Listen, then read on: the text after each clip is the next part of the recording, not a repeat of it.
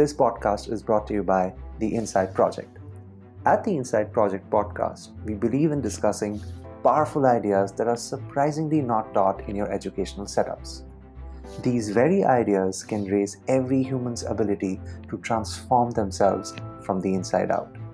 Now we're going to achieve this with my own personal stories and that of change makers in their own fields. What this will help us do is to absolutely explode your personal, professional, and spiritual lives to get you results that will stick and help you do better at work, health, and in life. So let's do this. The amount of food that you give into your body has to be equal to the amount of food that you expend in a day. And that is when your weight is going to be maintained. And this works in every diet? Yes. This is not specific to a diet maybe that Fitter talks about, but you're saying this is the basis of fat loss phenomena out there. Amogh Gadewar is a force to reckon with. This guy is one of the top coaches in one of India's top online fitness organizations, Fitter.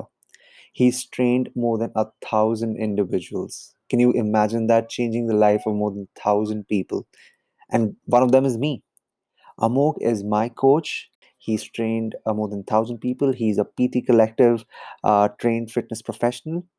And interestingly enough, this podcast was supposed to be only for thirty-seven minutes or so. But what happened is that the conversation just became so fluid that we went almost to an hour. And for all the listeners out there, what we've done is we've broken this into four twenty-minute conversations so that they're more easy for you to digest. And believe me, this guy's story is inspiring. We talk everything from fitness fundamentals to overcoming personal loss in your life, talking all the way to, you know, all the fitness myths out there, and then talking about how to handle negativity and building a career in fitness. I really hope that you enjoy this as much as I did while speaking to Amogh. Part one coming up now. Hey Amogh, thank you so much for doing this. Hi Abhinav, it's great to join you. And yes, I'm totally excited to do this. Amogh, tell us about yourself and, you know, your story and who are you? So to tell you all, um, my name is Amogh Gadewar and I'm a fitness coach with Fitter. And I've been training people for the past four years now. And uh, before that, I have been as a part of corporate for around six years. For the past three years, I was working two jobs. So after a period of three years, it made me realize that uh, the way ahead should be where I should take fitness coaching full time. So that is that is what I uh, took. It was a very big decision for me to take. Great. I just for the listeners again, Amogh is also a very avid writer on uh, LinkedIn, and he's got loads of blog posts, not only on LinkedIn, his Facebook. Uh, you can hit him up there, and also on Fitter, where he talks about his journey from, you know, handling a couple of jobs, then moving into, uh, you know, moving into a profession only in the fitness industry, which not a lot of us have the capability to do. Not a lot of us can actually think about that. So my question to you might be, Amogh, that, you know, how's your journey been till now? What made you feel that, you know, you have to leave the job and then uh, get into this full time? I mean, that, that takes a lot of guts. This has been uh, one of the biggest decisions of my life till now uh, when it comes to switching careers, because uh, as we all know, right, I mean, uh, fitness, getting into fitness full time is most like, it's a bit of a risky thing. Uh, आजकल की बात आजकल की time आजकल के time में it's so risky to leave your permanent job and get into the safe option. Yeah, it's not a safe option, and it's uh, it doesn't like go well with uh, traditional methodology of, you know, going to office and keep, uh, making sure that you have a certain amount of income flowing in. There were a lot of reasons, Abhinav, for taking this decision. One of which was I was not enjoying my corporate uh, stint. Then I started preparing for my M B A, and uh, which is when I parallelly realized f- my passion for fitness, and I got it got hold of this group called Fitter. There was no, you know, negativity there. Uh, the group was so so uh, tightly uh, connected in terms of promoting and helping each other uh, achieve their goals, and for free. The entire group was free, and the knowledge that was flowing in that group was immense. And that is what uh, made me realize that uh, fitness and nutrition is so vast that uh, and and a lot of people have a lot of myths around it, because this industry is quite unregulated, and uh, that is where I started knowing things. And and as I started knowing things, I started applying on myself. Well, once I started applying my on myself, people started to notice it.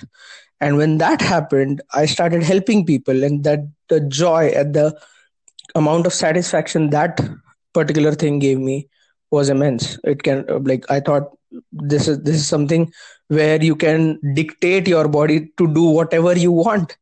And uh, that is when I realized, okay, this is something I'm going to do uh, going forward. And that is where my M B A career and my fitness career started parallelly. But going by the looks of it, my fitness career uh, went, fitness coaching career went up because of right. the sheer interest and the sheer passion that I had. Is I made sure that I'm stable financially. I so it is a w- very interesting thing I did. Uh, that was I, I made sure. When I take this decision, even for the next one year, I'm not paid anything, even through, even through Fitter. I don't get any money. Even then, I was, uh, I should be able to, you know, meet my needs.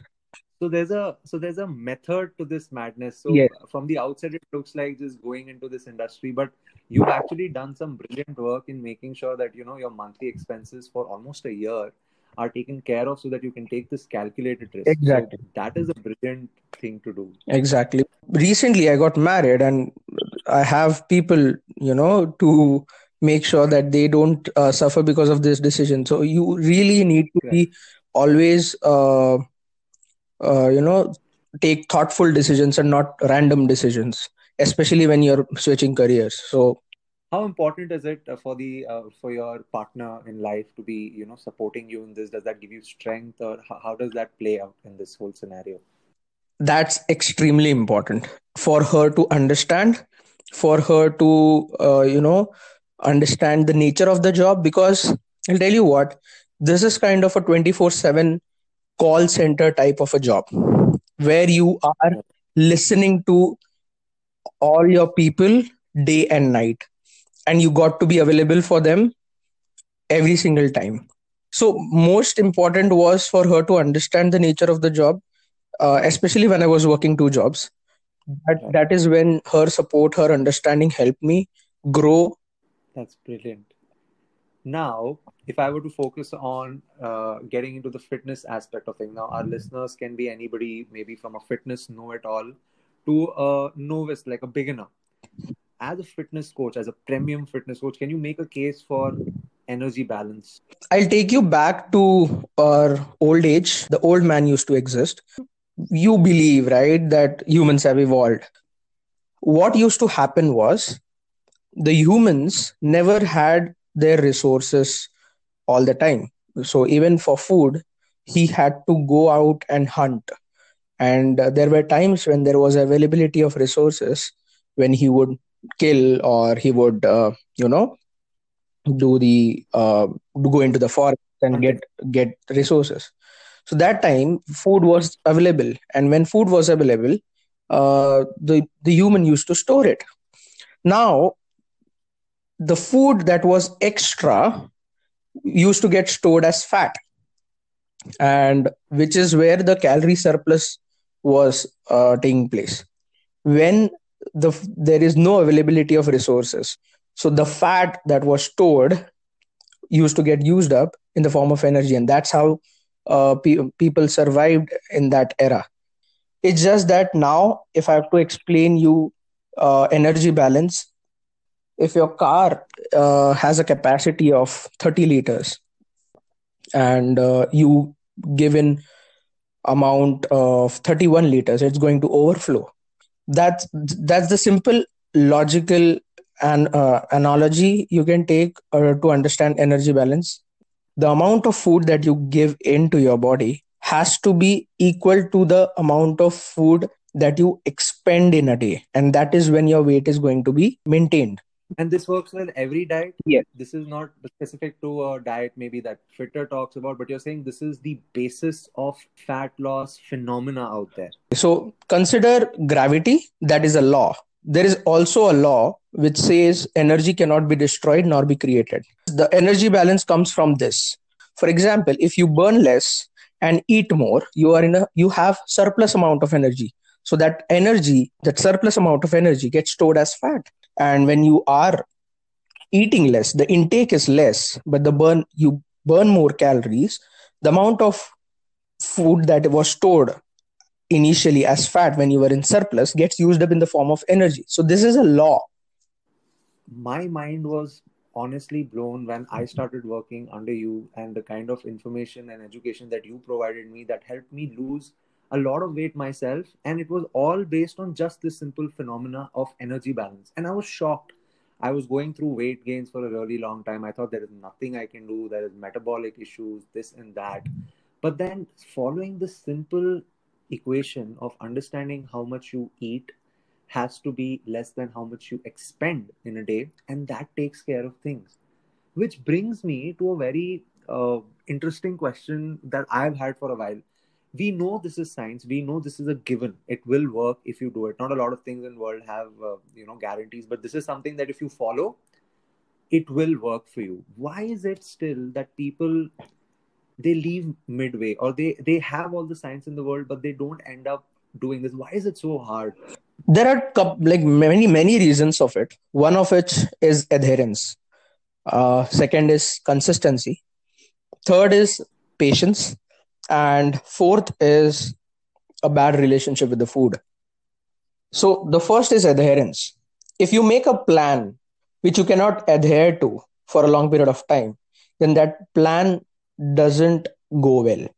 The plan only works well when it's when it is implemented well. And this goes for every single thing that you do in life. Uh, very logical, right? And when you're adhering, you also got to be consistent. People lack consistency.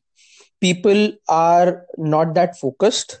There is a problem where priorities are not set, and which is when uh, you lose out on consistency. And the third is patience. Nothing is going to happen in a day or two, right? Even you took uh, six months down the line to lose that fifteen kilograms, if I'm not wrong. So uh, right, right. It took time, and there were there were days. So what happens is people expect that weighing scale to go down every every week. If just imagine if twelve or fifty, fifteen weeks, if every week that weighing scale goes down, by the by the end of uh, forty-eight weeks or fifty weeks, you'll be zero, like you'll be fifty kilograms down. That's not possible, right? Every week the weighing scale is not going to go down, or every week there is, there are going to be weeks when there when there are going to be no results. It's like people don't. Um, people struggle with, with the things going up and down in the journey, and they don't embrace the journey. It's more about uh, people focusing more on the results and less on the habits and less on the process. People don't take it very seriously, and they, the, the kind of resistance that is there when they have to change themselves is kind of very high, because uh, you have developed that particular lifestyle Uh, probably in five, seven, ten years, or sometimes twenty, twenty-five years. And then after those many years, if someone tells you to change your lifestyle and everything that you do, it's going to be difficult. It's a big shift. Yeah. So that, that shift is very difficult for people. And a lot of times, uh, just on like just building adherence or understanding consistency and, uh, you know, understanding that shift and how to do that shift, Uh, that itself takes time. And as the last point says, uh, bad relationship with the food. So this this itself will take a very big... Uh, yeah, I mean... That itself can be a different topic to discuss. But right. Just to summarize, right. uh, make people...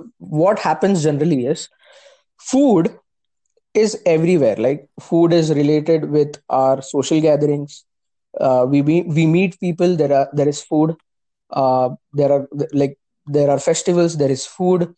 Uh, we feel sad. There is food. We feel happy. There is food. We celebrate with food. We make, so food is associated with so, so associated with so many emotions. And every time you uh, feel that any any kind of particular emotion, you're always going to go towards food. And this is why people don't have control over food. Pe- food is nothing Correct. But your source of fuel. But now we humans have sensationalized food, uh, developed different delicacies and cuisines just uh, just to enjoy that particular thing. But yeah, that, that's very difficult to understand, and that's very difficult to develop uh, with the kind of way food industry is growing. If you see, food industry is promoting people to eat out more than eat at home. And I see ads that are, I mean, I question the ads sometimes, like major celebrities who are so much in the fitness uh, space. They come and then they sell you cold drinks. That it's not thirty-five bucks anymore, it's thirty rupees. Like, people respond to this better. Their cognitive abilities are play uh, used so much when it comes to consumer behavior and marketing certain products. Okay. Uh, it's it's mo- more about how people respond to it, and then they place these ads. It's not the other way around. Yeah, we feed into it. The moment you stop buying this, they will stop exactly. making it. It's a long way to do that. Exactly. So it's only because you make Shah Rukh Khan uh, the kind of role model or the person he is, but at the end of the day, he's just doing his job. So if whatever he does is you, you're going to do the same. It doesn't work that way, right? So that is how it is. It's the other way around. It's it's us who has to be, who have to be educated. So education. Primarily uh, for the listeners, education, try and educate yourself, educate your kids, uh, especially in a world where we are, you know, promoting cereals and the Kellogg's of the world right at a young age, you know, spiking your children's sugar levels right from the young age. Get yourself educated. A second thing that is about priority that you talked about was very interesting.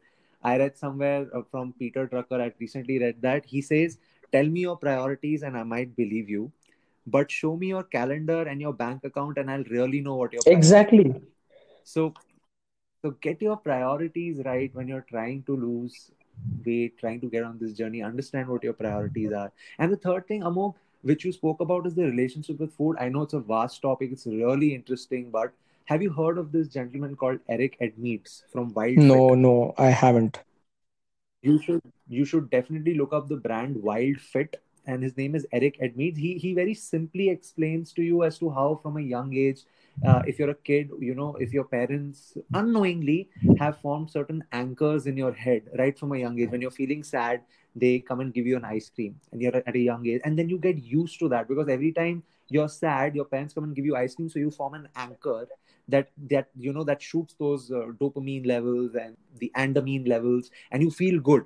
So when you become a fully developed adult, you still keep those same habits with you in terms of food. So when you're stressed at work, you have a bad interview, something wrong with your relationship, you go back to that same kid and you still eat the same things because it reminds you of that same feeling which you had at a younger age. So education, educating your kids right from a young age in making healthier food choices and creating healthier anchors so that they can be more fully developed as an individual to make better choices is something that this guy talks about. Wild Fit, Eric Edmonds. I actually lo- loved the example that you gave, and which is very much common in our Indian households, that if our kid is, uh, you know, uh, is not listening to us or is not, you know, yeah, you, you just made make him uh, like shut shut his mouth by popping something in his uh, something in his mouth, right? And that's so bad.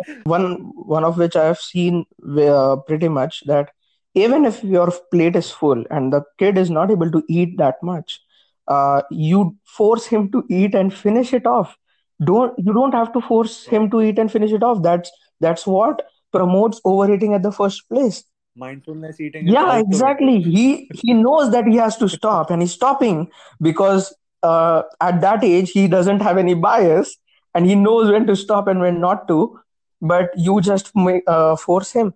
But yes, uh, there are two sides of the coin to uh, to this as well. A lot of times kids don't eat well. But now this uh, can be counter countered with a point that, you know, kids only learn what they see, what they observe. If they see you right.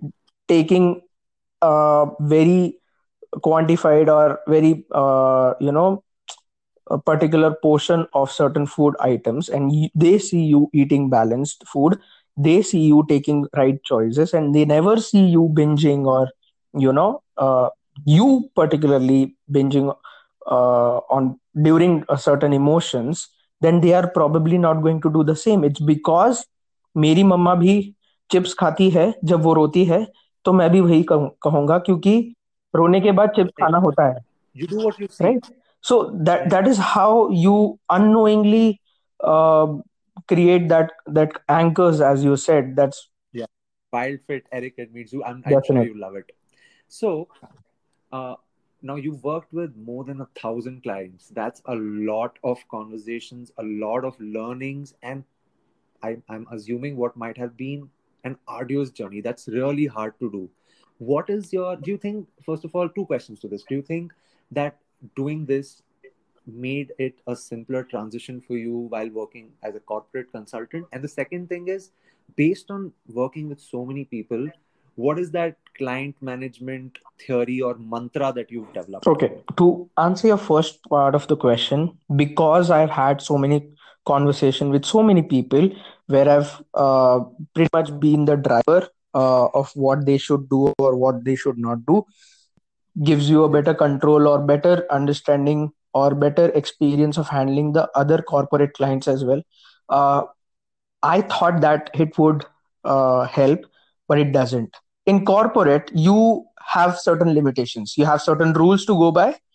Uh, but here, you are dealing with people in a very different manner because here there is no boundaries. There are no biases or there are no rules set where you have to handle a particular person. If you have to handle a client, make him fit, then you are open to his life, right? You you have particularly connected with his life, and that is when the personal human, like the personal side of the human comes out. But when it comes to professional and when it comes to only dealing with people on certain a specific time period and for specific tasks, uh, it does help you create that interpersonal relationship, yes, but it doesn't help you manage clients in a professional manner or for that task, if that's seen. Because connection with the corporate clients, because the time period for, for which you are talking to them is, is only about a particular task which is at, assigned to you. You don't get Right. to that side of it. I won't. I, I don't want to go on a tangent, but do you think they should coincide in some way? Do you think workplaces should become a little bit more uh, uh, personal so that a rapport can be built, especially in a pandemic? Yes, yes, I absolutely world? agree. Uh, with the kind of times that we are in right now, people are lonely. People don't have anything to talk about apart from their work. They, their work is their life, and they're kind of set in a bubble or in a cocoon where they're not able to get out of it. When I handle people who are working in a corporate, their lives are messed up, right? Their organizations may be someone who uh, promotes or uh, like gungaan gaate hai wo, we promote work-life balance and all, but that is just namesake. The reality yes, is not the, that there the priorities are different in action. Yeah. So th- that is the difference. And uh, while handling that many amount of people, client handling mantra, it's very important for you to listen. Listen to people. Now, when you listen, you don't uh, listen to just hear it out. You listen to understand, and you listen to make better choices for them, help them find that purpose.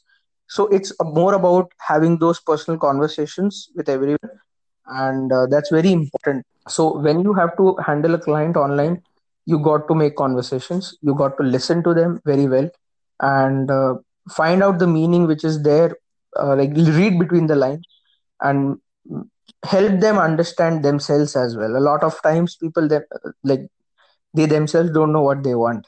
They just want to look good for the sake of uh, good pictures on a marriage event or Instagram or Facebook, but somewhere down the line they they they just want to get fit and, and be happy and be in a comfortable position for life.